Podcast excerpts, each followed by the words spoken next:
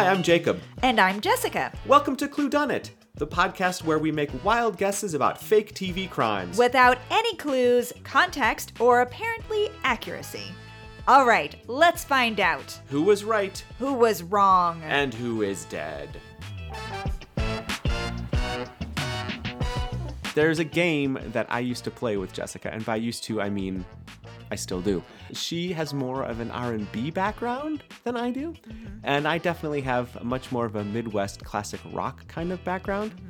So there was a game I would play with her when we, whenever we would be in a grocery store or a drugstore or just out shopping somewhere, and the game was simply, "Who is this?"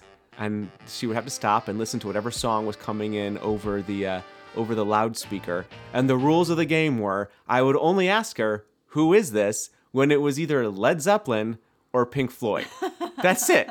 That's it. It had to be Led Zeppelin or Pink Floyd. All she had to do, 50 50 chance, choose Led Zeppelin or Pink Floyd.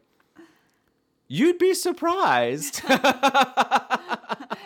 how often she chose wrong. 50 50 chance. 50 50 chance. Not a lot of familiarity.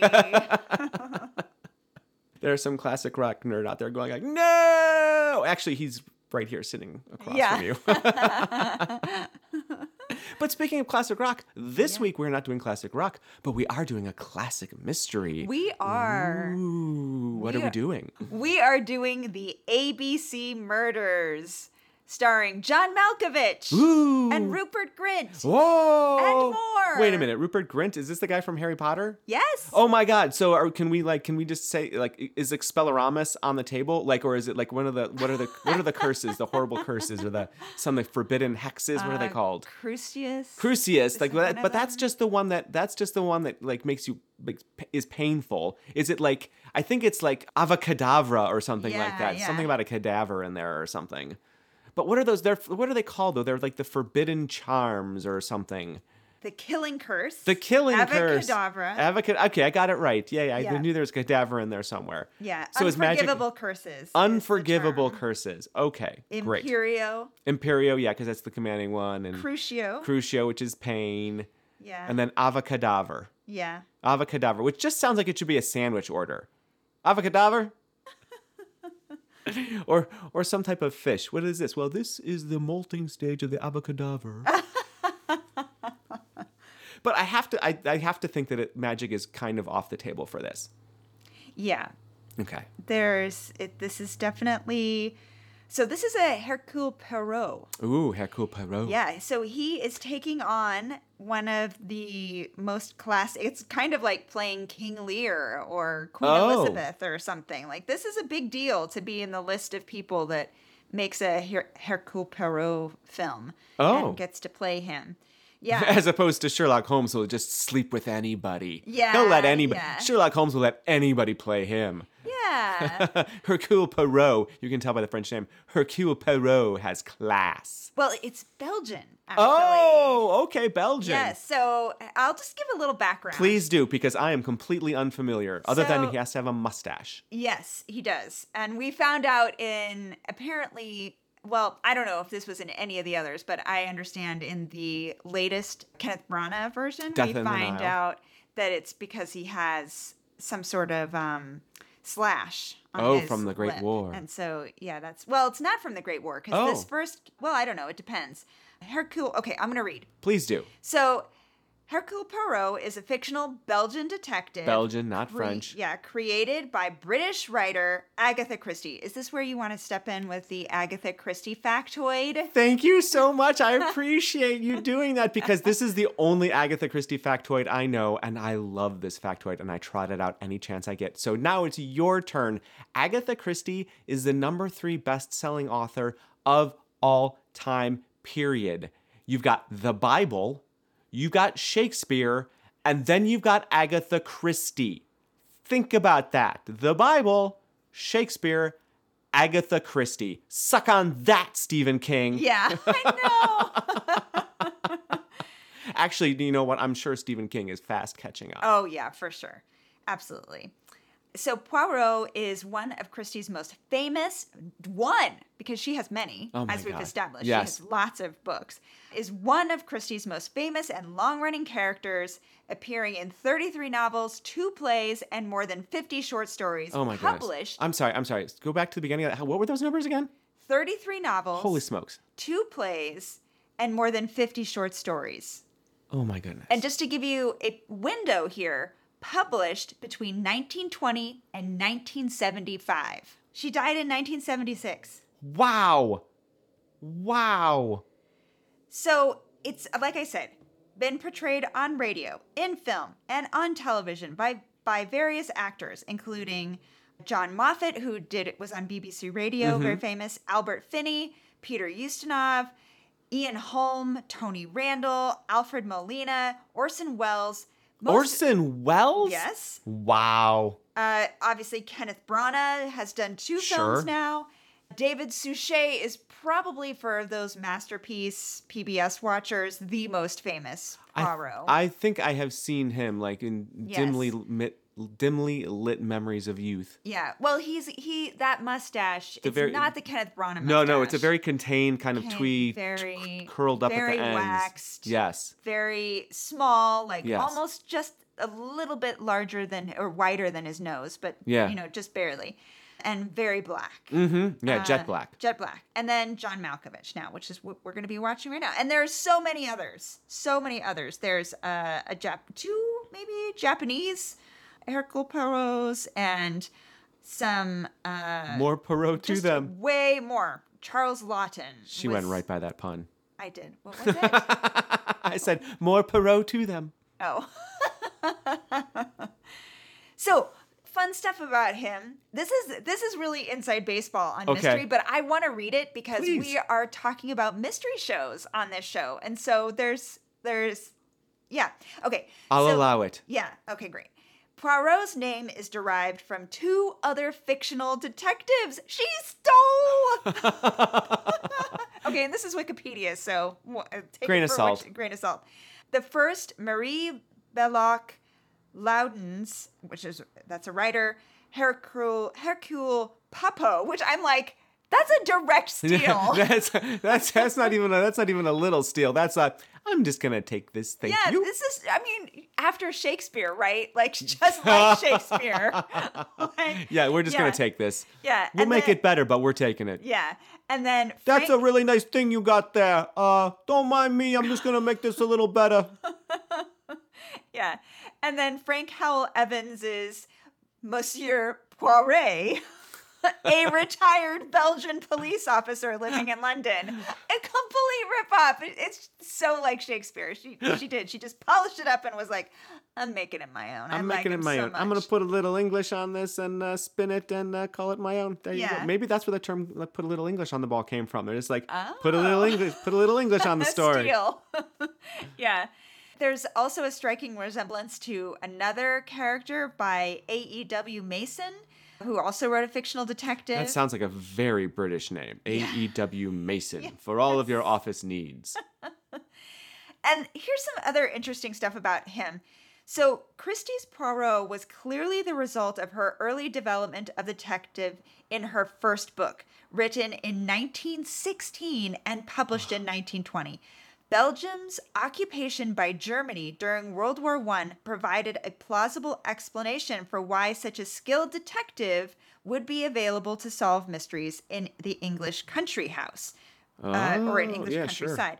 At the time of Christie's writing, it was considered patriotic to express sympathy towards the Belgians, since the invasion of their country had constituted Britain's casus belli for entering World War I, and the British wartime propaganda emphasized the quote, rape of Belgium. So that's, an, I feel like, a totally different, like, I, I feel like that's so much of an interesting background because we, a lot of people assume he's French, but he's Yeah. Belgian, and this is Belgian, and this is very important, like, historically, Yeah, clearly. It, but not important really when you watch the show. But just a little background. Well, I mean, also, I get like, but what that's interesting because hearing that they, a lot of the British propaganda was like, we must protect the Belgians. Like, they couldn't say France because Britain and France have been at war with each other for hundreds of years. They can't say, Yes. let's go help France. Yes. Eh, fuck them, they're French. but you can, if you could, like, oh no, they're Belgian. The, it's Belgium we're concerned about. They've got the Oh. very best fries. Yes. So no, Yeah. we need to go help Belgium. And so of course, yeah. And I and I honestly, I do wonder like how important that distinction is in like ma- again making him so popular a character. Like would the British have embraced a French detective as much? Yeah, right. I'm Maybe not, sure. I'm not sure they would have. yeah. So yeah, very. I think that it's very interesting. Whether it figures in this show at all, who, Who knows? There's just a little inside baseball for you. But speaking about this show, this is going to be this is going to be a test of endurance, fellow listeners, because this is in true. Are we? We're not watching this on PBS. What are we watching this on? I think we're watching on Prime. Okay, we're watching this on Prime, but this is very definitely in the tradition of a masterpiece theater kind of thing, where this is one long story over three episodes. So Three Oof. episodes that are each 58 minutes. Right. So we got we got three hours of watching ahead of us. Yeah. Um, and I I guess the point that I'm trying to make here is that like we're gonna try and do this, like we're only giving ourselves till the teaser to do this. Yeah. Yeah. So we're not even going. We're we're just gonna we're just gonna roll in and see what happens because we can't. We haven't we haven't seen an episode because if we saw it like because it's only three episodes, it's not like we could watch the pilot, get a little sense of how the show works, watch a couple episodes, and then guess because it's Yeah. it introduces the thing in the beginning and then it solves it at the end. We like we can't we can't get too many clues. no. So we're gonna we're gonna go in blind until the very end, essentially. Which Yeah. you know what? It's Agatha Christie. She's as we have just gone over. She is a master of the mystery. Yeah. So frankly, even if we had all the clues in the world, I'm not sure we'd come up with the right answer. Um, me too. I agree. Yeah. Do you want the log lines? I think that sounds fantastic. Oh, Yeah. d- before we do log lines, did they? Do, should we fill out our bingo cards? Oh, absolutely. It is a crime, drama, mystery. crime, drama, mystery, and I think we can put a square in there for facial hair. Crime, drama, mystery, facial, Facial hair, hair. miniseries. Yeah. Mm-hmm. And Malkovich. Check, check, check. Ah. Bingo. so the log line is in 1933. Mm. Retired detective Hercule Poirot is targeted by a taunting killer who sends letters The gall. signed ABC, which Poirot must decode in order to discover the identity of the murderer. When he informs Scotland Yard, they ignore his fears, and soon enough, a series of killings begins. This is it's got to be a hard line though if you're a police person, if you're a police detective. I mean, I can forgive Lestrade and was this one uh, Inspector Japp? Yeah, that's the yeah. And I then um, Rupert Grint is pl- Grint is playing Inspector Crome, Crome, I think, Okay. or Crom. We'll see how he- they pronounce it. But to again, to be fair, like I mean, an eccentric retired detective Guy wandering around town Wandering in around a white town linen suit. in a white linen suit with a fancy mustache with a foreign accent comes in and says, I have a crime that you need to solve. All right, buddy, stand over there. yeah. You, you know what I mean? Like, how, like, how, like, we live in LA. Let's be honest. They probably get a lot of people walking in being like, I've seen the pigeons with the messages of the murders. All right, there, buddy. You stand over there. I mean, come on. All I'm saying is, I feel for the cops because the percentages of those coming in cannot be high. I'm so glad that Agatha Christie figured out a way to solve it all for us. yeah. All right. Absolutely. What else? I, some couple things we want to, two things Sure. about this. Uh, it's directed by Alex Gabassi, who I'm not sure I'm pronouncing his name right, but he do, his work is very stylized. So this we're really going to be watching a beautiful Okay. I um, love beautiful show, and he works with he's worked a couple times with this one cinematographer Joel. I think Cohen? it's Devon. and they both do this just really high style. I don't. What's the term for that in film? High, Highly stylized. I think that's all highly stylized. Uh, I would say film noir. I mean, we'll we'll see, but it's just going to be. Re- I think it's just going to be really beautiful, and the hair and hair and makeup team on this show is extensive, more than the costume and wardrobe people. Oh, wow. And then the music, keep an ear out for this, mm-hmm. is done by Isobel Waller Bridge, who is the sister Oh. to Phoebe Waller Bridge from Fleabag. Yes, And she's numerous other things. and she's amazing. Like her music is just Yeah. yeah, it's always very dramatic and Well, Great. and funny and thoughtful. I mean, yeah, so exciting stuff. okay. Well, this is great. I'm looking forward to it. We're gonna dive in, and we'll be right back with some guessing. Woo!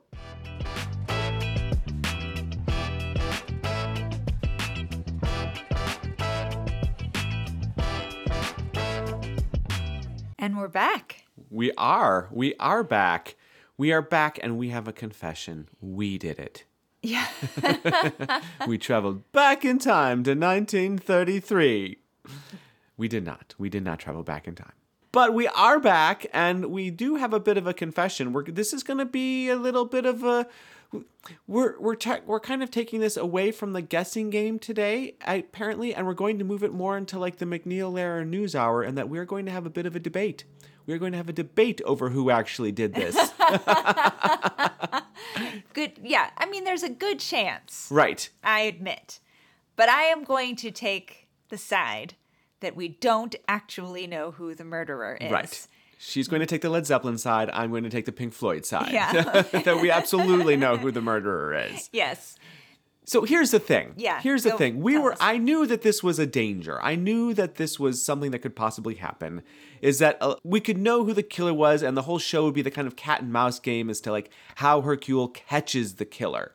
So we literally like the first actual character we see is a gentleman whose name is ABC. oh, yeah. Alexander Dumont Cust. No, Alexander B. something Cust. Oh, Uh, yeah. not Bonaparte. Bonaparte. right. Alexander Bonaparte, Bonaparte Cust. And we see him walking out of a train station. And we'll get to the train station because, oh my goodness, this is such a stylized show. It's gorgeous. It's beautiful. really pretty. You, like you could see all the money behind it.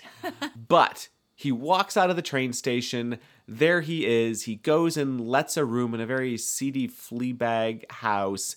And he's just like, and the woman who's letting him the room is like, How long will you be staying? And he's like, Well, it depends on how my endeavors turn out. Ha ha ha. And he's got a key, he's got a typewriter, and he's typing up letters to, we think he's the one who's typing letters to Poirot. And there you go. So, pretty immediately, and later on, we see him go to the scene of the woman who is the first murder victim. We see him go to the scene of the murder victim. We don't actually see him kill her, but we do see him do this. So, all evidence points to the fact that this is our guy. This is our guy, and this is who it is. Jessica wants to, uh, she's going to take a big swing, and she's going to say it's not this guy. Tell us why it's not this guy. Okay, so it did look that way at the very, you know, Sure, very first beginning. blush. Everything at first blush, everything that you just said. We watched up until Up until there was a body. Poirot sees the body. Of Alice Ascher, comes the first woman. the, in Andover. In Alice Andover. Ascher Alice in Ascher in Andover. Andover. And we know there are going to be three murders, so we assume the second murder is probably going to be a B. Right. In like Brighton. Probably. It would not surprise me if it was in Brighton. and I don't know where the C would be. Castle on Tyne or something. Chelsea? Chelsea. Is Chelsea a place? Isn't it? I don't know about But it's maybe it's like so I don't know either. In any event, point being, point Yes, being, I have the pro. Jessica has the con. Yes. Jessica, tell us the con as to why this man so is. so I decided I was going to search very carefully on the internet and I asked is Cust the murderer in the ABC How, murders? wait a minute. How was that carefully? I was very careful. I straight up asked Google if he was the one I who was did just it. gonna be like yes or no, maybe. It would just say yes or no. Or there would be like a line. So there was a line where it said somebody met or got the idea for the murders by Running into cuss. Cust eh, but running into Cust and at Well, a well, coffee place. Sure. So I it, it wasn't like Agatha Christie. Uh, it was another name. Mm-hmm. admittedly, I haven't seen this name in the cast list for the show or the dramatis personae. So this could you could be right, but I'm just gonna take the side of it. You're gonna just gonna take that side because is- I did a lot of research and I want to watch this, this show. All right, all right. So there you have it. She, we, those are our guesses. I think that it is Alexander Bonaparte Cust. She says that it is not Alexander Bonaparte Cust. She doesn't know who it is. Do you want to make any guesses as to who it is? I think it's going to be somebody who runs into Cust At a coffee, at a shop. coffee shop and gets the ideas. Right, and we don't even need motive. The motive is spelled out. He wants to humiliate Poirot. Yeah, he wants to humiliate Poirot and give him one last case that to best Poirot. So I mean, Yeah. that's that's clear that that's the motive. So you don't even need a motive. Like we've got the motive. I just want to see like like who are they? Like are they an old like are they an old rival, an old rival detective from Belgium? Is it somebody from Scotland Yard who is upset with them because there's this whole scene where like he goes to Scotland Yard to talk to the new detective because Japp has retired, so he's going to talk to Crome. We found out that it's pronounced Crome, and it's not Crum, it is Crome, and that is portrayed by Rupert Grint, and Rupert Grint has a fabulous mustache. I take that back. It's not fabulous. It's just fabulous because you're all like, oh, look, Ron Weasley has a mustache. Good for you, Ron Weasley. And he is great. I mean, I know he's been on Broadway and he's Yeah. been all over TV and film doing other things. I haven't seen any of them, I Right. guess. So I'm really embarrassed to say this, but I'm watching him and I'm like, he is great. He's got some attitude. Yeah, he's got a lot of attitude and he oh and he's at the funeral and he looks genuinely like sad Upset, and yeah. upset that Japp is dead and Because Japp dies. Yeah. Poirot goes to. Should we just talk plot for a second before we get Sure. to? So here's the thing. So it starts out uh, with a little kind of teaser. It start. My lord, it starts out high stylized. Yeah. Like like it starts out. The camera is inside a typewriter, and the typewriter is like they make it sound as if this typewriter is this huge cacophonous thing. I mean, it is a cacophonous thing. Yes. But like everything is like so stylized, so dramatic, so raised, and boom, boom, boom. Here the is it. sound design in this show is It's great. every single It's moment. great. And then it goes from inside of a typewriter to train tracks. And then you're following these train tracks. And then the train tracks in this stylized way, kind of like suddenly it's not that they're on the earth. They're just these train tracks as if like you mentioned the beginning of Westworld, where like they're Yeah. laying these strings that become the form of a body. That's exactly what these train tracks do. The Yeah. train tracks kind of like peel up in a way and you're just watching them outline the form of a figure in this like kind of fetal, Fetal position. position, yeah. It's it's beautiful and like literally within the first like minute of this you're like, "Oh yeah, this show's got a lot of money." After the title sequence, Alexander Bonaparte Cust comes out of the train station in London, lets a room from a very shady lady Yeah. who uh like there's bed bugs in the room and her daughter is helping the upstairs tenant with a bad back problem. Yeah. And she's um she's moaning a lot as she does it and there's lots of thump thump noises. And then she sells out her daughter to Alexander. She's just like, "You book her through me and she's this much and you pay in cash up front." And it's like, "Whoa, lady." My word. Yeah. Anyways, it is a very down on its heels place even for 1933 but he's there he's got his he's got his wares he's got his typewriter and we're meant to think that he's sending these letters to poirot poirot we see him he's trying to fight time by gr- dyeing his beard black so poirot let's talk facial hair for poirot for a second here Yeah. he has just a regular looking goatee Yeah. That's it just a goatee regular looking goatee and i wanted to know It's very trimmed. it's very trimmed it- and it's very no stylish. There's no curly cues. Like the Poirot from the 70s or 80s on Masterpiece, just like perfect little, perfect little handlebar mustache. The Poirot of Kenneth Branagh, like the mustache that could conquer, like could conquer Europe on its own. Like his his mustache is practically a kaiju in those movies. Wait, tell me what that word is. That is like Godzilla. oh, oh. Yes. It's practically it's a huge monster. Like that joke, Yes. the whole the whole this. I'm gonna tell you this joke because I'm fond of this joke. They had the whole thing for Death on the Nile where it's just like only in theaters because let's face it, a TV is too small for his mustache. So true. so so it's a little disappointing to see John Malkovich just has you know a normal a normal goatee Trimmed, yeah. trimmed goatee. Hmm. Anyways, he's dyeing it black because it, the whole Alexander's or whomever's voice over to him is saying that he feels old and he looked old. So clearly, age and rolling back the clock is going to be a big theme for this. So he's Yeah. dyeing his beard black. After he does that, he looks at his letters. He takes the letters into the police station to talk to his old friend, Inspector Japp. Inspector Japp has retired, so he waits for Inspector Crome. Inspector Crome refuses to see him. So he hikes up a hill to find Inspector Jack at Japp at his house, and he's Inspector Japp is tending his garden, and he's just like, "Look, you got to let it go. These kids, they're just kids. They want to make a name for themselves." And you're getting too bothered by all these people sending you hate mail. Because other people are sending him letters as well, and it's all hate mail. It's all hate mail. And to be fair, they're all like, get out of town, Froggy. And he's just like, 20 years I've lived here and people still think I'm French. so yeah, it's definitely he definitely has th- this outsider, He is alone. ageist, aged, totally alone person. Yeah. And Japp says, You got to let this go. I'm going to throw away these letters and we're going to have dinner. And Japp goes to throw away the letters. And of course, because it has to happen, he dies of a heart attack. So Japp is dead. He goes to the Poirot goes to the funeral where he runs into Crome. Crome graciously agrees to talk to him. So back at his office, Crome is just like, What do you mean? This is what's going on. And Poirot is like, Look, I got this letter. The murder was supposed to have happened yesterday, March 31st. So Crome has a big deal about his man come in and tell him all the crimes that happened in Andover yesterday, none of which are anybody being murdered.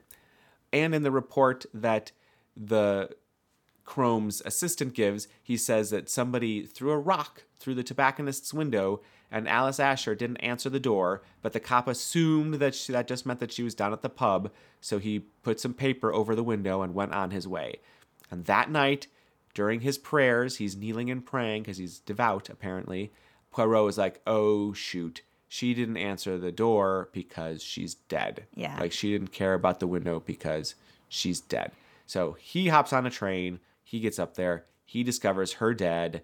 And that's where we're at. Well, I want to point out one other thing. Please do. So Rupert Grint, you said he was gracious, or that Inspector Crom Chrome, Crome. is gracious. He is. He puts up with Yeah. Hercule Poirot. Yes, but he's he he's tolerant, but really, ba- I feel like very basic because he is very derisive. Oh, he's of, very derisive and um, dismissive of him. Yeah. him having spent all the time in those country houses doing murder parties. Right. And Hercule Poirot's like, oh, well, this is going to go nowhere because this guy thinks that I'm just a classi- clown. classist clown. who plays for the riches and the, the richies and the masses, those non, those aristocracy people who don't give a shit about the common man right, and the landed people. the and also don't care about what real murder is. That Right, murder yes. is actually a terrible, unfair. I mean, unfair. It's a crime. It's duh, a, it's, a, it's a crime. It's And a crime as opposed to this elegant,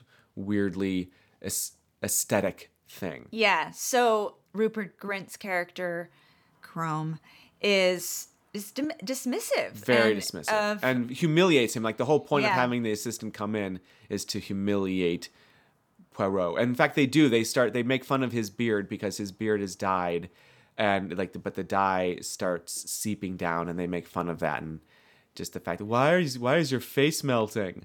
So Poirot goes home and washes it all out before he has his prayers. yeah. All right. So, who did it? If it wasn't A- Alexander Bonaparte Cust, who was it? I think it's somebody that we have not met. Because here's the other thing about this. When Alexander, not Dumas, Bonaparte Cust gets to London and goes to that, that s- staying house, house, the yeah, house, sure. what's it called? The, Boarding house? the boarding house where he is. He is horrified Yes, he absolutely is, The, by this- by the, this- the mother selling out the daughter. yeah. And so I while so I just think he's a a nice Just a nice, slightly awkward boy. boy, yeah, who's run into somebody at a coffee shop who is stealing his identity. Yeah, I'm going to say he is an older man who also feels alone Mm-hmm. and also feels left behind by um, society and wants to feel smart after all yeah, absolutely. years. Wants to. I mean, whoever it is definitely wants to humiliate Poirot as well, and like show that he is s- smarter than Poirot. Yeah. Yes, yes, yes. Somebody who is actually a national, same with him, a Yeah. nationalized citizen who is, yeah, trying to create some sort of commonality. Okay, so you're going for another Belgian. I am going for straight up Alexander Bonaparte Cust. Um, so that's that. Um, and I think that this guy is going to show up with a crazy mustache. And it's going to be like, whoa. Because he's. epic, yeah. epic mustache. Yeah. Okay, okay, because that is my that is where that is exactly where I wanted to go. Oh, okay. What do we think? How many more, like speaking characters, will have facial hair? Before you answer, let me just say that I was absolutely going to base my guesses on whoever had the most amazing facial hair. Like it was straight up going to be like, who are the suspects? Who has the best facial hair? Them. Okay. That's what I was going That to was do your for it. That was that was that was my murderer. methodology entering into this, and I'm a little bummed that I didn't get to do it. So I'm sorry. It's no, it's okay. I- It's not your fault. So how many more? How many more speaking roles do we think will have facial hair? And I we'll we'll we'll do this as an over under. There are three three episodes, three hours, 180 minutes. There are at least 20 men with speaking roles. Mm-hmm. Two of them already have facial hair with Rupert Grint and Poirot. One of them did not. Japp did not. Mm-hmm. His Crome's assistant did not. So two of them did not have facial hair. So we're at a 50 50 mark right now. If we've got at least 20 speaking roles for men, that would mean at least 10 people had facial hair. So that's our point. point 10 facial hairs in this in over the three episodes what do you think more or less I'm taking the under. you're taking the under yeah. okay okay And you're going to take the. I think I think I want to take the over. I All think I want to take the over. I think there's going to be a lot a lot happening there. And uh, by the way, this is not a mustache. I said facial hair, so like sideburns, mustache, beard, Oh, goatee. Like I'm wow. just like Okay. facial hair. All right. And I'm looking forward to it. Like bring it. Bring me all the facial hair, waxed, combed, puffed up, slicked down. I want all the facial hair. Yeah. All right. So we got the over under, we got the Pink Floyd Led Zeppelin, we got ABC versus another bitter another bitter Belgian. All right. So we're going to go watch us some TV. We'll be right back.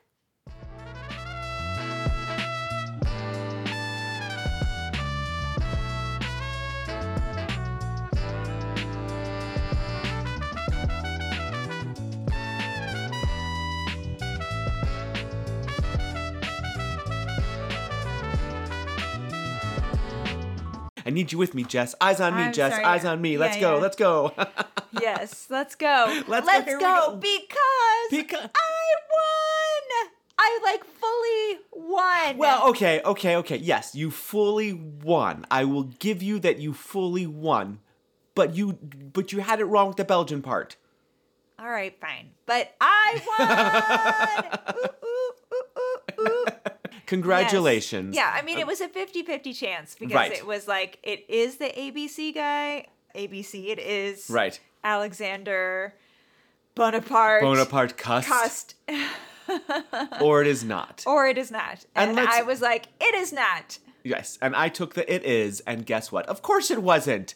Who in their right mind would have chosen that the first suspect in an Agatha Christie movie or book or whomever would actually be the person who did it? super convinced. You were ready to like dump this show and start over with a whole other one. And I was like, I did all this research. no. To be fair, you were kind of on edge too until you did your Google search. We thought this was going to be some like artsy fartsy deconstruction of this where they're just like, we know who the bad guy is. Now it's just all about how it does, or at least I was it's just a convinced that it might be that. Pretty. Yeah, it's all going to be about to style. at. And instead, but we got it was called a mystery. It was. So You had faith.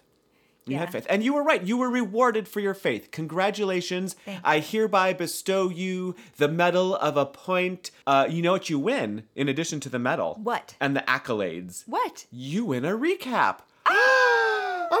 Amazing. So here we go. So if you remember when we last left our hero Poirot, He had found the body of the tobacconist Alice Ascher, so the murders were happening just as he said they would, and no one believed him. Again, but okay, I'm gonna put out a rule here. Like, you don't have to believe every crank who comes into your police department claiming to be a consulting detective. but if that person is named Poirot or Sherlock Holmes, believe them. Just maybe just Yeah. start there. Save everybody a lot of heartache. Yeah. Anyways, so he made a prom. So he's at the he's standing over this woman and he makes a promise to the dead woman that he will find the person that did this. So then we meet we meet our next victim, Betty Barnard. You see how this is going, ABC. Uh, she we meet her. She's sneaking back into her bedroom after a night carousing. She shares a bedroom with her sister, her long-suffering sister Megan, and Betty is horrible to Megan. Betty has stolen Megan's boyfriend and is now engaged. Not just her boyfriend, Megan was engaged to this man. Betty stole him away and is now engaged to him. But Betty feels no guilt or compunction about this. She's just like, you know what? I did you a favor by showing you what an awful man he was, and I'm going to leave him, and you just need to like be aware of that. And that And it turns out she is not wrong. she is not wrong. Poirot gets another letter telling him where the next murder will be. Jessica, okay, you got the murderer right, but you also said that this, this would be in Brighton. You were wrong about that too. oh, right. Fine. yeah, it was in Brexhall. Bexhill, I Bexhill. believe is what I have, yes. So lo and behold, our man ABC, Alex Cust, is already there. He is in a cafe and he's being served by Betty, who apparently, as a day job, is a saucy little waitress. She takes some stockings from him to be like, oh, I like these. But then she's like, oh, I don't pay for things. Men give me things. And you, my dear virgin, this is as close as you're ever going to get to my legs. Bye bye.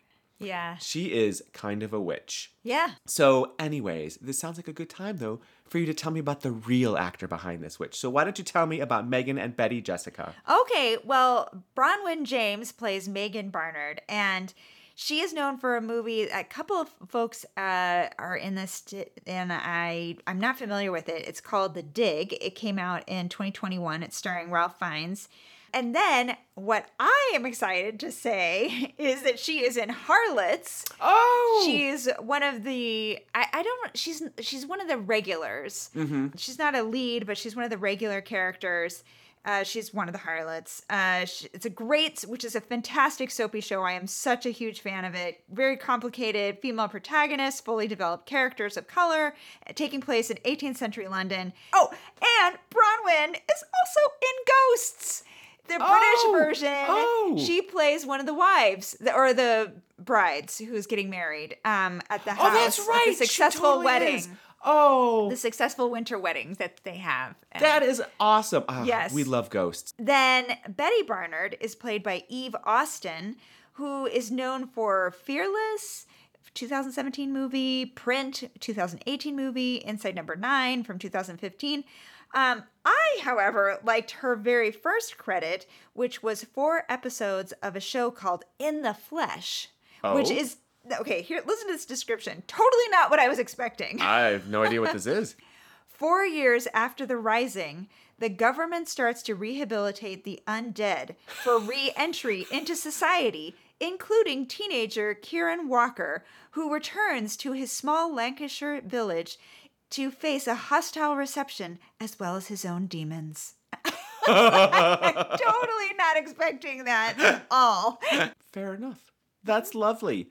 Well, she is also at a nightclub that evening. Yes. She's at a nightclub, and ABC is also there. I'm just going to refer to Alex Bonaparte Cust as ABC. Yeah. So ABC is also there. He uh, he's playing backgammon, and he sees her come in, and he confronts her. Uh, but before he can get any money from her, Megan and the fiance Don show up. And I must say, we finally get some good facial hair in this episode. Don, the fiance, has an amazing mustache. It's he gorgeous. really does. It really takes the cake. Uh, and I, I want to say that he looks nothing. It this mustache, mustache, Mustache. if you wish, if you prefer, is it hides a, an extremely handsome man. Oh, Yeah, because I, can't even like. I was taken. I I was like.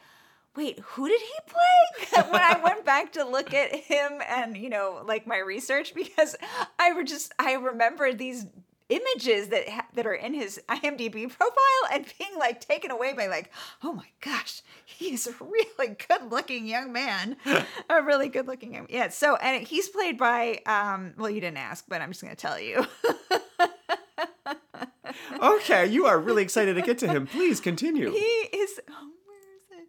Oh, he is played by Jack Farthing, which that is such a British I name. know, I was like, is that he's straight from. Hello there. I'm Jack Farthing, auditioning today for Don. It's totally a Charles Dickens character. I he's got to have some other name. Right, that he not his real to. name. Good, good Uh, show, sir. I didn't do like a, a huge amount of research to find out if that's a made leave up him name. his but leave him anyway. his like hotel anonymity. Sure. Yes, Jack yeah. Farthing. Tell us about Jack So Farthing. he's currently on the well, actually, I'm not sure that this show is still going, but uh, Poldark. Oh, he was the- on the- Poldark. Okay, the- yeah. Mm-hmm. The very latest Poldark. Uh, he plays George Warleggan, and he guest starred on an episode of Poirot.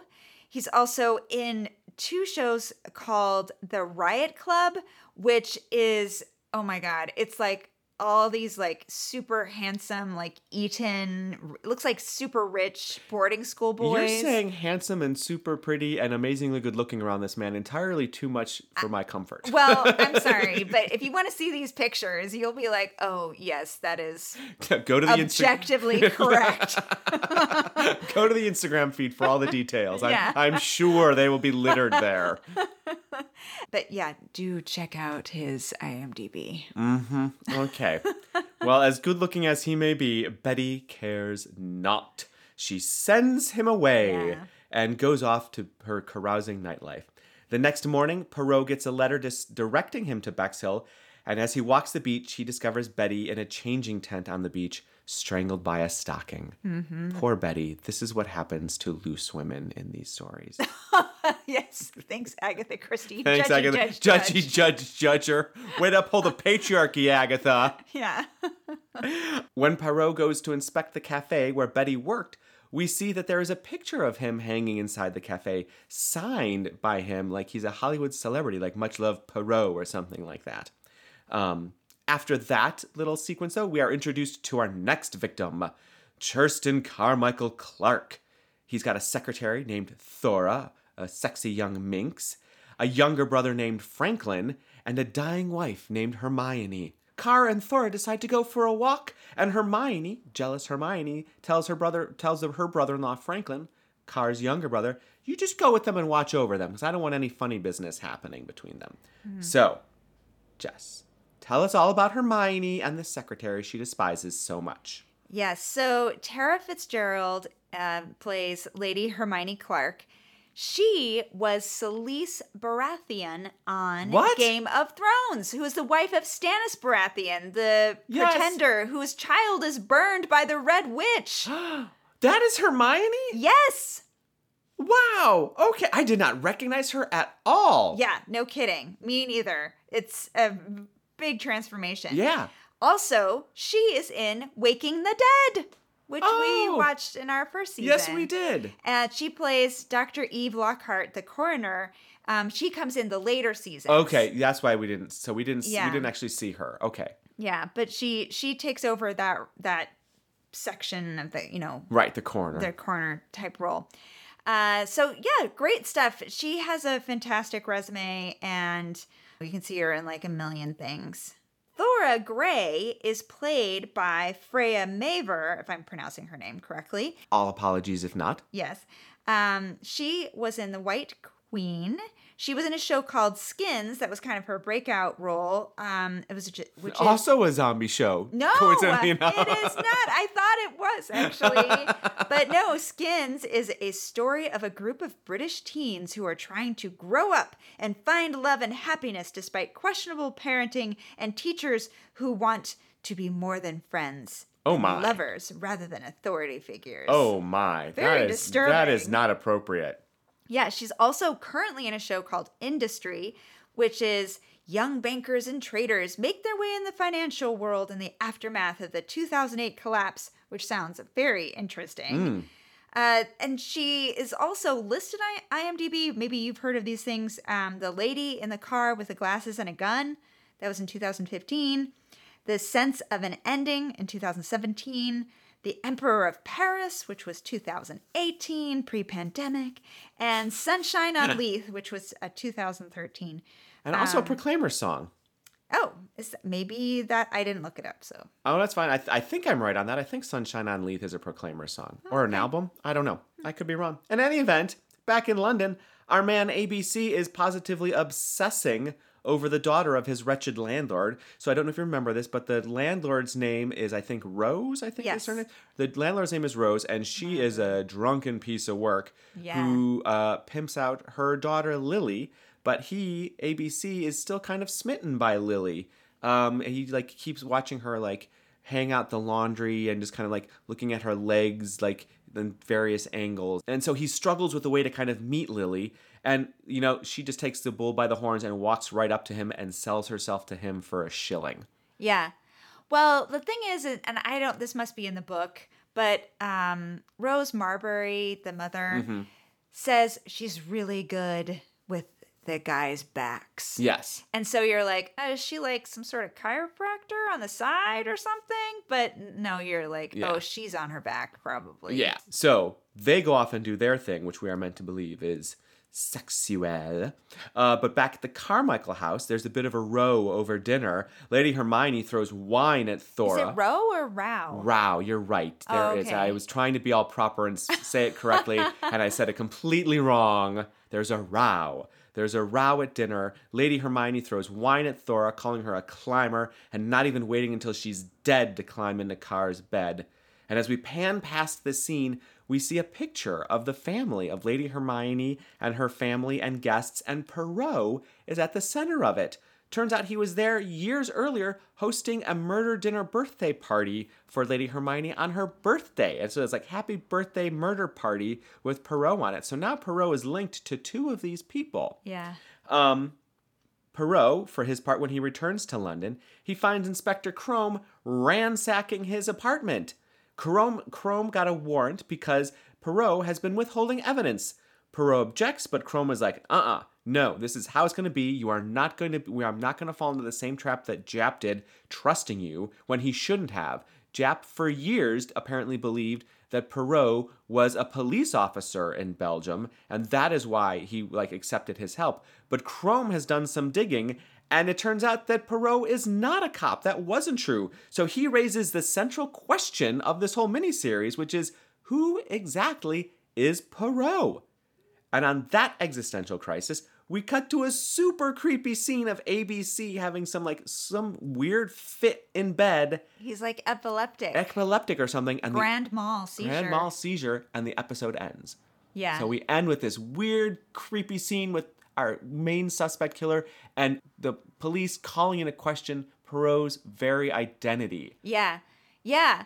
So he, yeah, he's getting it on all sides. Like Yeah. his identity, like who he was and who he said he was. and it's I, I like this. I like how they brought it back to that because it makes it like it's this is no longer just a puzzle. You know what i mean? It's like now it really is like a very personal story. There are personal Yes. stakes for Poirot in this. On episode two we pick right back up with the angst people. It's a flashback to 1914 Poirot is in line in some like customs line to be let into the country as a refugee and they're asking him what his occupation was and we see him lie about being a policeman Isn't there also though a flashback to something that you feel like it's a, it's a little the color is a little you know it, these there's lots of flashback flashbacks There are lots of flashbacks in this to episode. Some sort of evidence really in the amp- the amp coming war to Belgium and he is and there's a, like a man cry, look crying a, a young man crying and you're not sure is this Poirot right young man crying or is this somebody else because it's just the eyes Yeah, like right above the nostrils Yeah, I'd forgotten about that, but you're right. There were there are lots of there, and this episode really ups the flashbacks. Yeah. So like, I'm not going to recap all the flash times there's a flashback, but that's part of it. In any event, we see him lie about being a policeman, just as we see in today's world, the policeman assistant ransacking his apartment again and taking the latest batch of letters because he's not allowed to be like he's not allowed to be investigating receiving this evidence case. and yeah. yeah So after that, we go out to the country where Lady Hermione is in dire straits. She's coughing up blood, very close to death, Everybody's upset, including Carmichael and Thora. In what I am sure is just the best of intentions to comfort Carmichael, leans in and gives him a kiss, which we all knew was coming.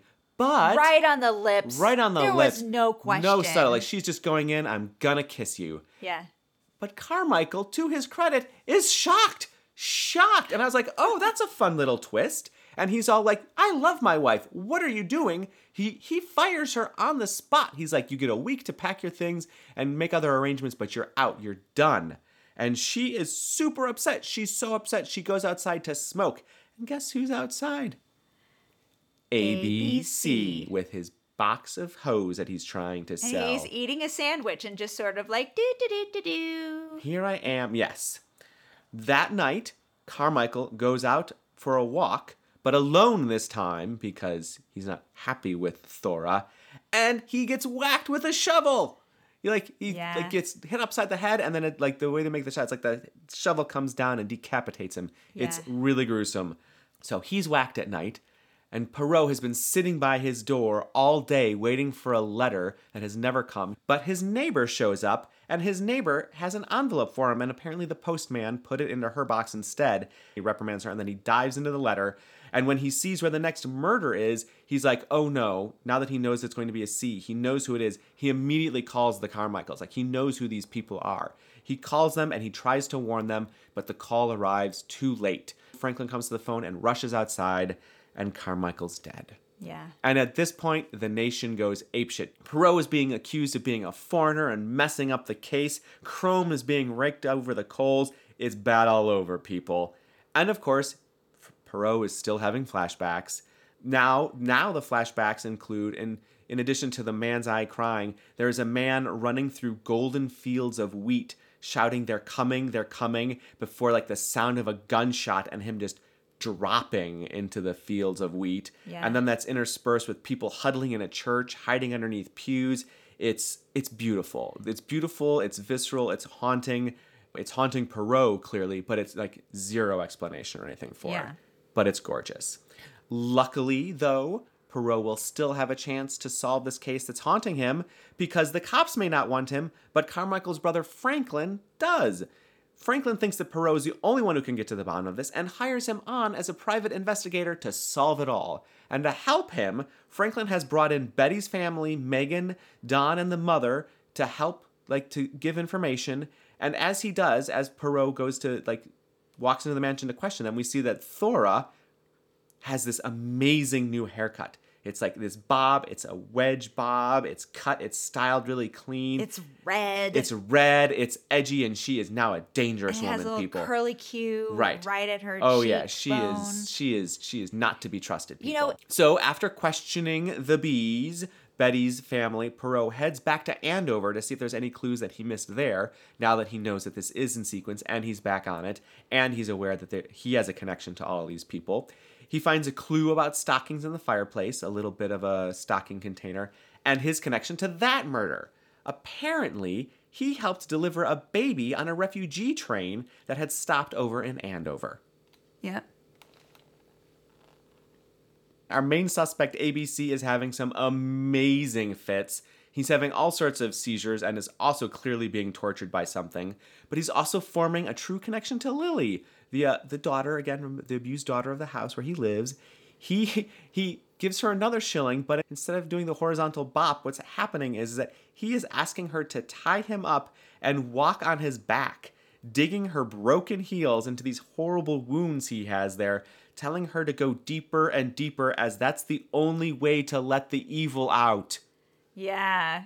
It's- Gross. Super gross. And we, I think that later on we find out that her sh- that her heel is broken Right. and that these It's little really holes are because of her because shoes. of her shoes. Like it's really stabbing into him. Yes. Yeah. It's gross. It's letting all the evil out. So Jessica, let all the IMDb out about these two. Okay. so Anya Car- or Carlotta or Car- Carlotra or uh, sorry, I'm mispronouncing your name. Plays Lily Marbury, and she has a fun resume. But the thing that I just want to say about her is that she plays Yennefer on The Witcher. so great. I freaking love that show. And she is fabulous. she's really cementing herself as a really great actress in this. I feel like she- Yes. yeah, she's doing The Witcher and she's great in The Witcher. She really is. And but then you look at this and you're like, oh no, she can do a lot. Like she's Yeah. quite good. Yeah, yeah, for sure. And then Eamon Farren, who plays ABC, Mm-hmm. is also currently on The Witcher. he plays Cahir, who is the One of the bad kni- guys, the guy with the feather. The guy with the feather, the knight with the feather helmet, who scares the princess. And also, he's also on the Twin Peaks reboot. Oh, And a, and a couple of other things too of note, but those I'm just so excited to see you them. you will forgive me that when you pointed that out to me at some point because I was like, who is that? I know who that is. She's like, oh yeah, that's Yennefer from Witcher, and you know who he is? Yeah, he's the knight from Witcher. At this point, I'm like, okay, so now I know that like ABC is not our guy, and I'm half expecting Henry Cavill to show up as Right. the murderer. yeah, yeah.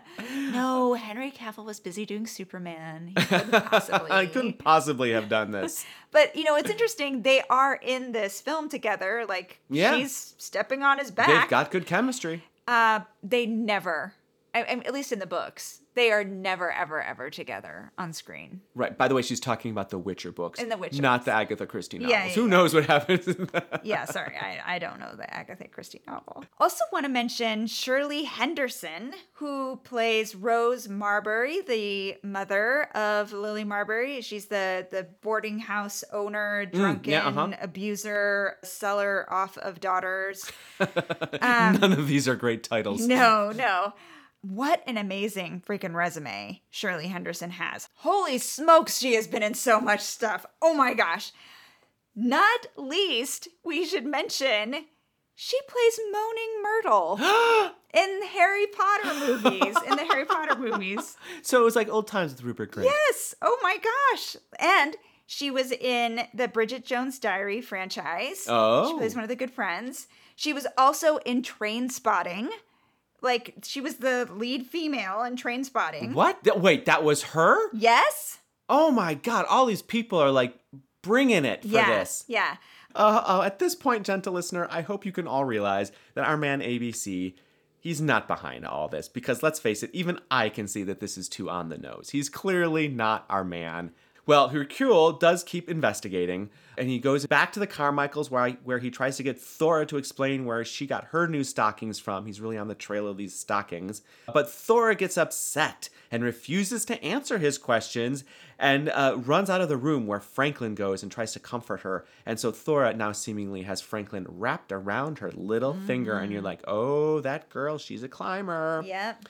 So, anyways, Poirot is stumped. He goes to see his priest, who begs him to go to confession to reveal his secrets and be cleansed. But Poirot is not amused. He's like, God forgives, but I do not. I love that line. It's a great line. Such a great Such a great ender. line. Like what a button. Yeah. But Poirot does get a new letter, and now it's time to go to the D's. This time, our murder victim will be Dexter Dooley and his ventriloquist dummy in Doncaster. Uh, so Crome and Poirot race up there on the train. Dexter has some words with a comedian, and the comedian is a bit of an asshole. Uh, and the the ventriloquist, who's a bit of a drunk, is like, "Look, you better not try and pull anything to me like you did with this other comedian at this other venue. I saw what you did. You can't do anything to mess up my act, or I'll come at you." And the comedian is like, "Yeah, whatever, old man. I'm gonna do what I want to do." So a couple scenes later, you see the comedian glue one of the dummy's eyes shut in a hope that will like that that will like wreck his act. Mm-hmm. And this scene, this is the scene that absolutely won me over on this show. I was like, okay, it's nice. Up until here, it's like a little mannered, but after this, I was like, oh yes, I am with you, filmmakers, because this the sound on the show is amazing. The visuals on the show is ama- are amazing. Imagistic. The lighting is poetic, but it, it it still felt a little sterile, a little mannered, until this scene. So the the comedian glues the dummy's eyes shut, and then he goes to take a piss, and it's backstage at this old Victorian vaudeville house. So he's not actually using indoor plumbing. There's this a literal piss pot that he's pissing in, and it's behind this thing. As he goes into the stall, it turns out that the glue isn't very good. So this freaking dummy, ventriloquist's dummy from the 30s, all wooden and creepy, the glue separates and his eye slowly opens and it is creepy as fuck. and you watch some of the murder, like the reflection of this guy taking a piss in this Victorian piss pot, and the knife coming down and killing this guy, and the blood going everywhere, and this dummy's face, and it was just, oh my god, it was amazing. And I was like, yes, yes, I am all in. Take me anywhere. I am yours. it was awesome. It was so good. I like literally, if you just watch it, no, that's not even true. There are some other scenes coming up that I really want you to get to as well. Yeah. But it's just that is a scene that just all in, all in at that moment, people. Yeah. Anyways, the cops find the murdered comedian, but guess what? It was a mistake because the comedian, it was supposed to be the ventriloquist, not the comedian. His name doesn't start with a D. So Poirot was like, oh, oh, this is bad. There's going to be, he's made a mistake, and now there's going to be catastrophic slaughter. And so we're on episode three. Three. So it's a final episode, and things are bleak. He's having nightmares and more flashbacks to the coming of the war in Belgium, the man being shot in the field of wheat, people panicking. In the present, Crome is getting grilled by the press and trying to ignore them. Everybody's having an awful, awful time, including Thora. Thora back at the Carmichael house. She's all hoity toity towards the help, and now it's clear she's sleeping with Franklin. And Lily, our abused innkeeper's daughter, she is having feelings for ABC. She's tr- like putting blankets over him, and she's trying to tell him like, "I don't think you're right in the head." Which, yeah, yeah, no, he's not. Because he's, not. also had a couple of other seizures at Yeah. this point too. Yeah. So, anyways, we all know it comes after D, the letter E. I mean, at least I hope you knew that. You knew that, right? anyways, so our man ABC wakes up in a bathroom in Emsay. E M B S A Y. Embassy, Emsay. I'm not sure exactly how to pronounce it because I'm American. Anyways, he's got blood all over him and a dagger in his hand. He checks the stalls, and yep, there's a dead body. Uh, with a directory of trains open to the letter E and blood everywhere, ABC freaks out, especially when he hears somebody coming in to use the bathroom. It's a very tense scene where he hides in a stall and has to like gradually like take his hat out from underneath so like people Yes. can't see it. Great scene. The station manager, however, does find the dead body and immediately rushes out to call the cops. Our man ABC runs out. He runs into people. He's got the knife in He's his got the hand knife in his still. hand still. He's got this jacket and hat on. Yeah. And he has his bag with the Right. twinkle toes and the Twinkle Toes And the hose, and he just like yeah, he runs away and sheds it. But books. yeah, and as he's running away, he sheds it all. He tries to get away, but the like the people there are chasing him. At back at the crime scene, Poirot finds a package of the hose in the dead man's briefcase. So at this point, we, and now he has a whole package. It's the Twinkle Toes Hose Company. But you know what he doesn't find? He doesn't find any facial hair on the station manager. dang it. Jacob. I have to like I am very disappointed in my facial hair tally at this point. We ha- I think I set the point at like 10, Yeah. which I thought was a very reasonable number. Yeah. And I'm here to tell you other than Don, we have not seen any other facial No. hair.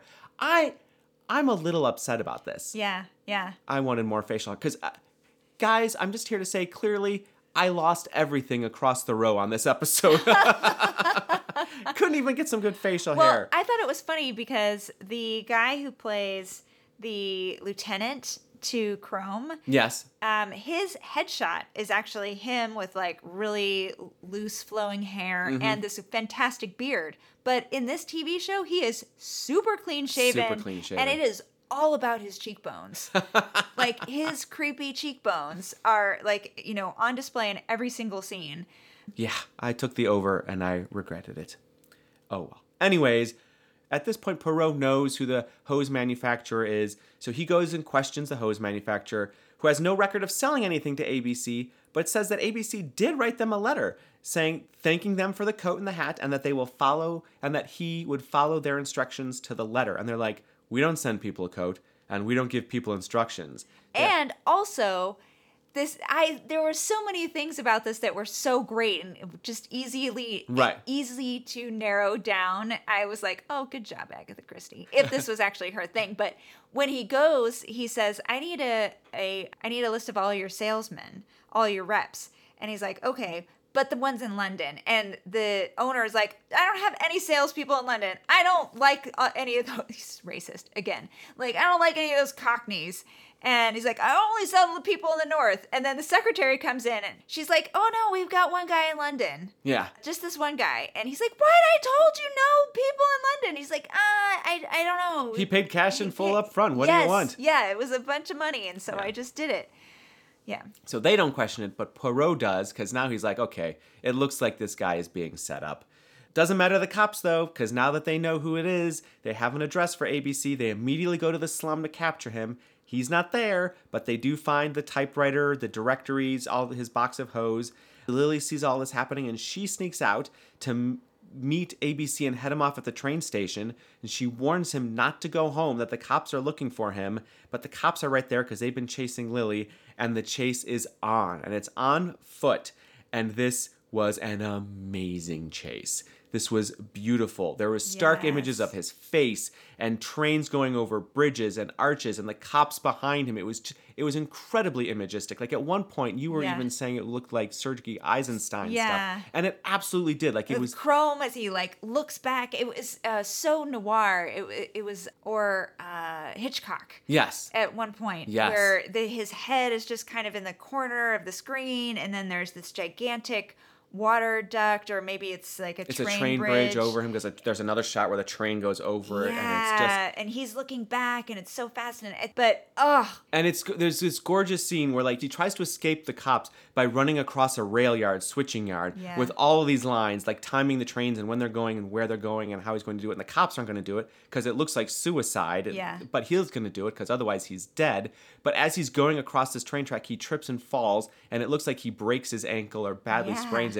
And so he's sitting on the tracks. This train is coming at him, and at the last second, the train gets switched to another track. But then they just focus on his face. And the train is like just inches away from him. And his face is like it's ashy uh, because it literally ashy and sooty from being on the tracks. And he's in pain and it's writhing. But the wind from the passing train is like pressing against his face and making the flesh kind of like shake and vibrate on his face it's astonishing Yeah. like that sequence again that sequence is just amazing it was beautiful so that's it, right? I mean, back at ABC's apartment, Crome is pleased with himself.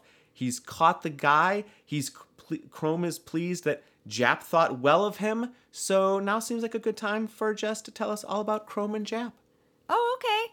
Crome, we know, is Rupert Grint, who is very famous for Harry Potter. Yeah. Playing Ron Weasley. And Japp, who we remember from the very beginning, he had the heart attack, is played by Kevin McNally. And he has been acting since the 70s. Of course, he has an incredible, long, long uh, resume. But you, listeners, will probably more recently recognize him for all of the Pirates of the Caribbean movies. What? Yeah, he's in basically all of them. Oh, He plays Gibbs, which one's Gibbs? I, don't know. lead guy. one of one of the guys. The one he's, of the he's one of the pirates. famous pirates besides Captain Johnny Jack yeah. Sparrow, Mhm. advisor to Captain Jack Sparrow. Sort of like his second, I guess. Yeah. Interesting uh, other fact about him in 1977, he got his big screen debut as HMS Ranger crewman in the James Bond adventure, The Spy Who Loved Me. Aw, Yeah, so he started on a James Bond. That's good for him. Yeah. good. Yeah, it's a great way to start out. Yeah. Well, great. There you go. But Crome may be convinced that he's got the right guy, but Poirot is not.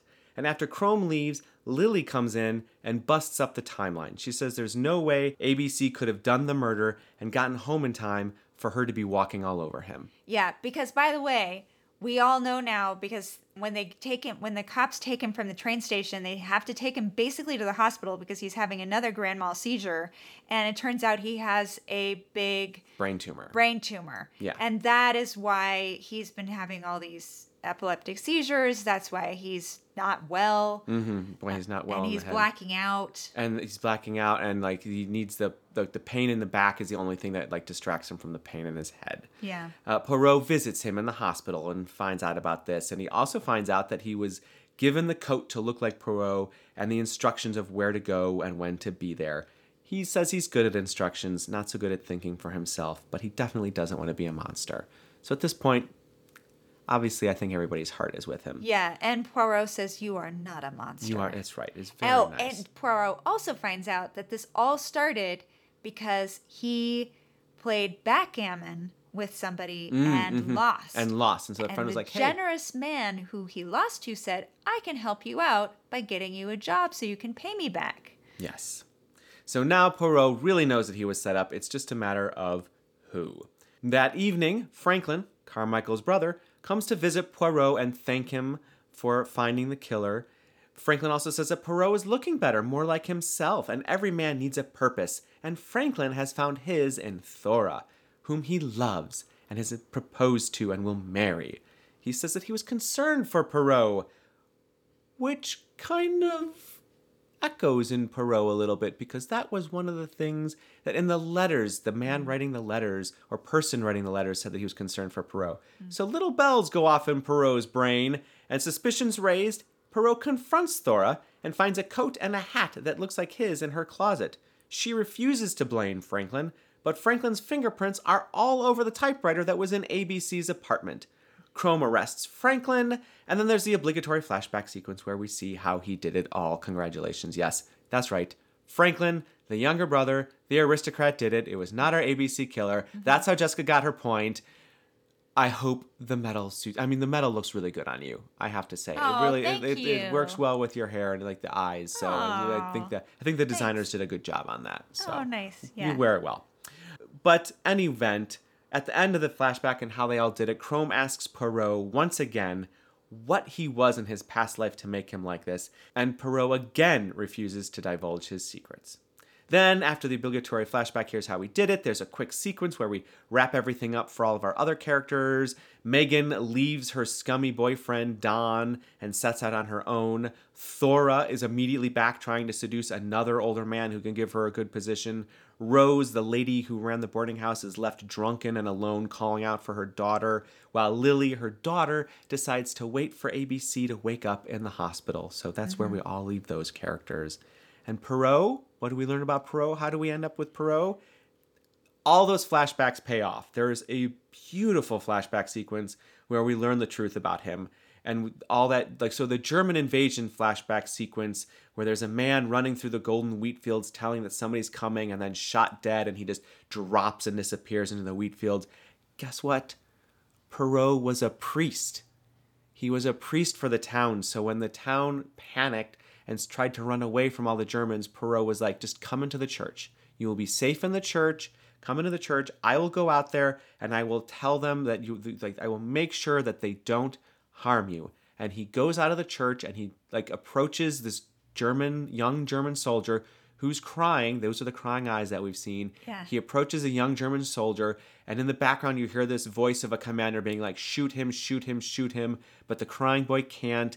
Poirot get, convinces him to let down his weapon, but it doesn't matter. The commander shoots the young German soldier and then bludgeons Poirot with his weapon.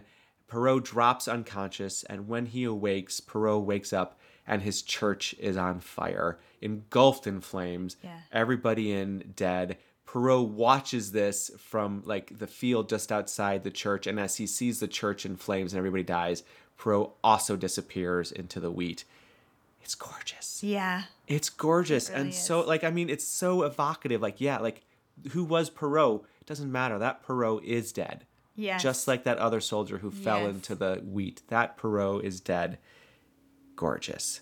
Yeah, I mean, you wait for that. You waited for that image to pay off across all the episodes, and it did. It so did. Yeah. Well yeah, done. because there were those moments uh, in the first episode where he's praying Mm-hmm. and he has his own prayer like His own kne- kneeling kneeling bench. Yeah. bench, which I Maybe if you're a devout Catholic, you have one of your own. Yeah. and so I was like, oh, he's devout.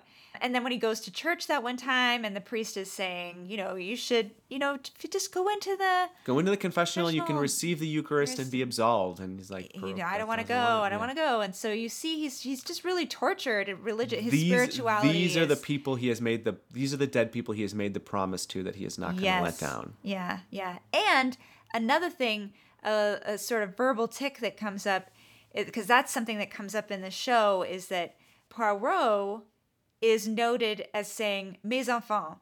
Right. And people are like, hey, we're not children, we're adults. And he's like, it's just a thing I say. It's just for, it's just It a little bit of flair and flair amusement. drama People and amused amusement. and I did it, yeah. yeah. And somebody says to him, why do you say that? And then you find out it was something that he would say to all of his, his parishioners. parishioners. And so it He's was, trying to he's trying to keep everybody safe. yeah, yeah. Yeah.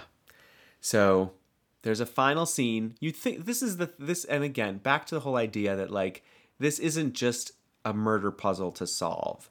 Like this was something that like goes to the heart of Poirot because you think that okay, the murder's solved, you're done, right? No. You're not done. You have one final scene where Poirot visits Franklin in jail and they have the obligatory kind of like we're not so different you and I scene, which would be Maudlin except for how awesome the acting is in this scene. Yes. These actors are so on their game in this scene. And honestly, they were on their game the entire episode. So finally, Jessica, tell us a little bit about these actors. So Franklin Clark is played by Andrew Buchan, or Bu- Bu- Buchan, Uh, B U C H A N. He, according to IMDb, he's known for All the Money in the World, which was a 2017 movie, and a bunch of other stuff. But uh, what I was so excited to find out that he's known for is Broadchurch. He plays Mark Latimer, who is the father of the dead son and a suspect. And he's he's just a working guy. He's a plumber in this in that show. I did not recognize him. I didn't I either. loved Broadchurch. I watched that whole thing, and the whole time I was like, "That guy is super recognizable," but I cannot place him.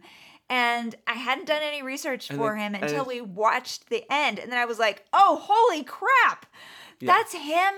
Like, oh my 180 god, difference. what 180 an degree actor! difference.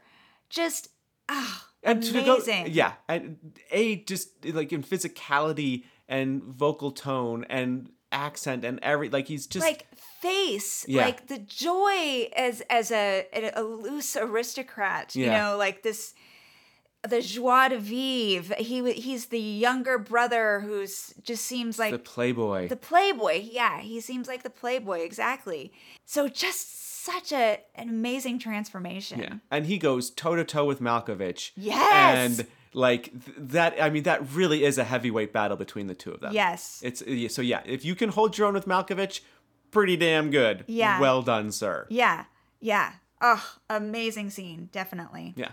And Malkovich, of course, Dangerous Liaisons, Yeah. Steppenwolf Forever, everything. Just everything. oh and you can watch him right now on space force Oh yeah, Space Force. so great. He plays a scientist. He's so hilarious. I cannot believe they got him for that show. He, I just want to watch him all the time. No offense, I love Steve Carell, but I just like every scene John Malkovich is in. I'm like yum yum yum yum yum yum yum yum yum.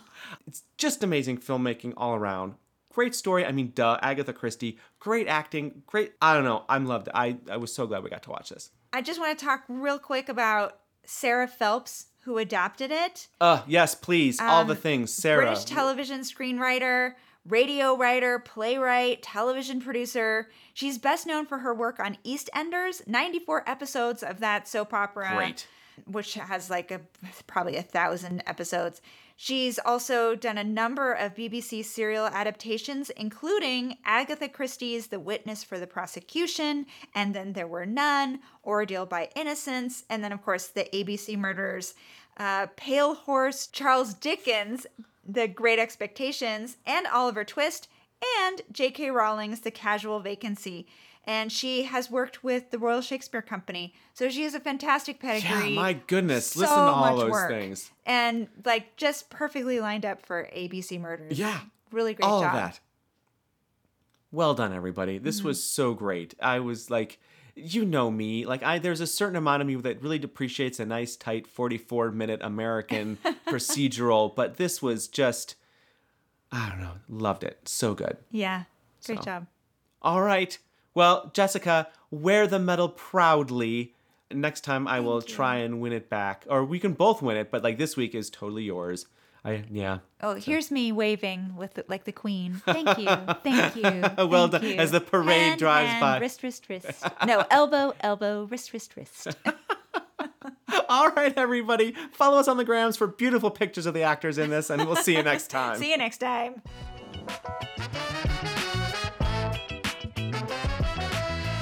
Hey, everybody. Thanks for listening. We really appreciate it. And now we want to hear from you. Tell us your guesses, your scores, Your insider info, your favorite Logic Cop catches. and your suggestions for what shows we should watch next. Follow us and join the fun on Twitter at ClueDoneIt. Or on Instagram and Facebook at Clue Done It Podcast. Rate us and review us on Apple Podcasts to help get the word out. Because watching TV is always, better, with friends. the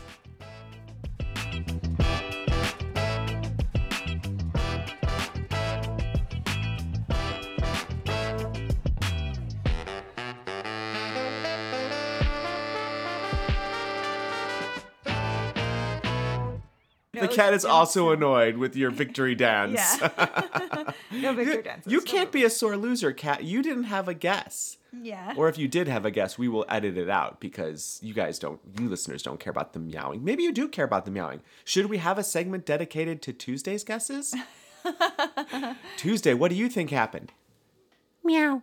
yes. Tuesday, should we feed you earlier? Meow. Scratch, scratch, scratch, Scratch, scratch, scratch, scratch, scratch.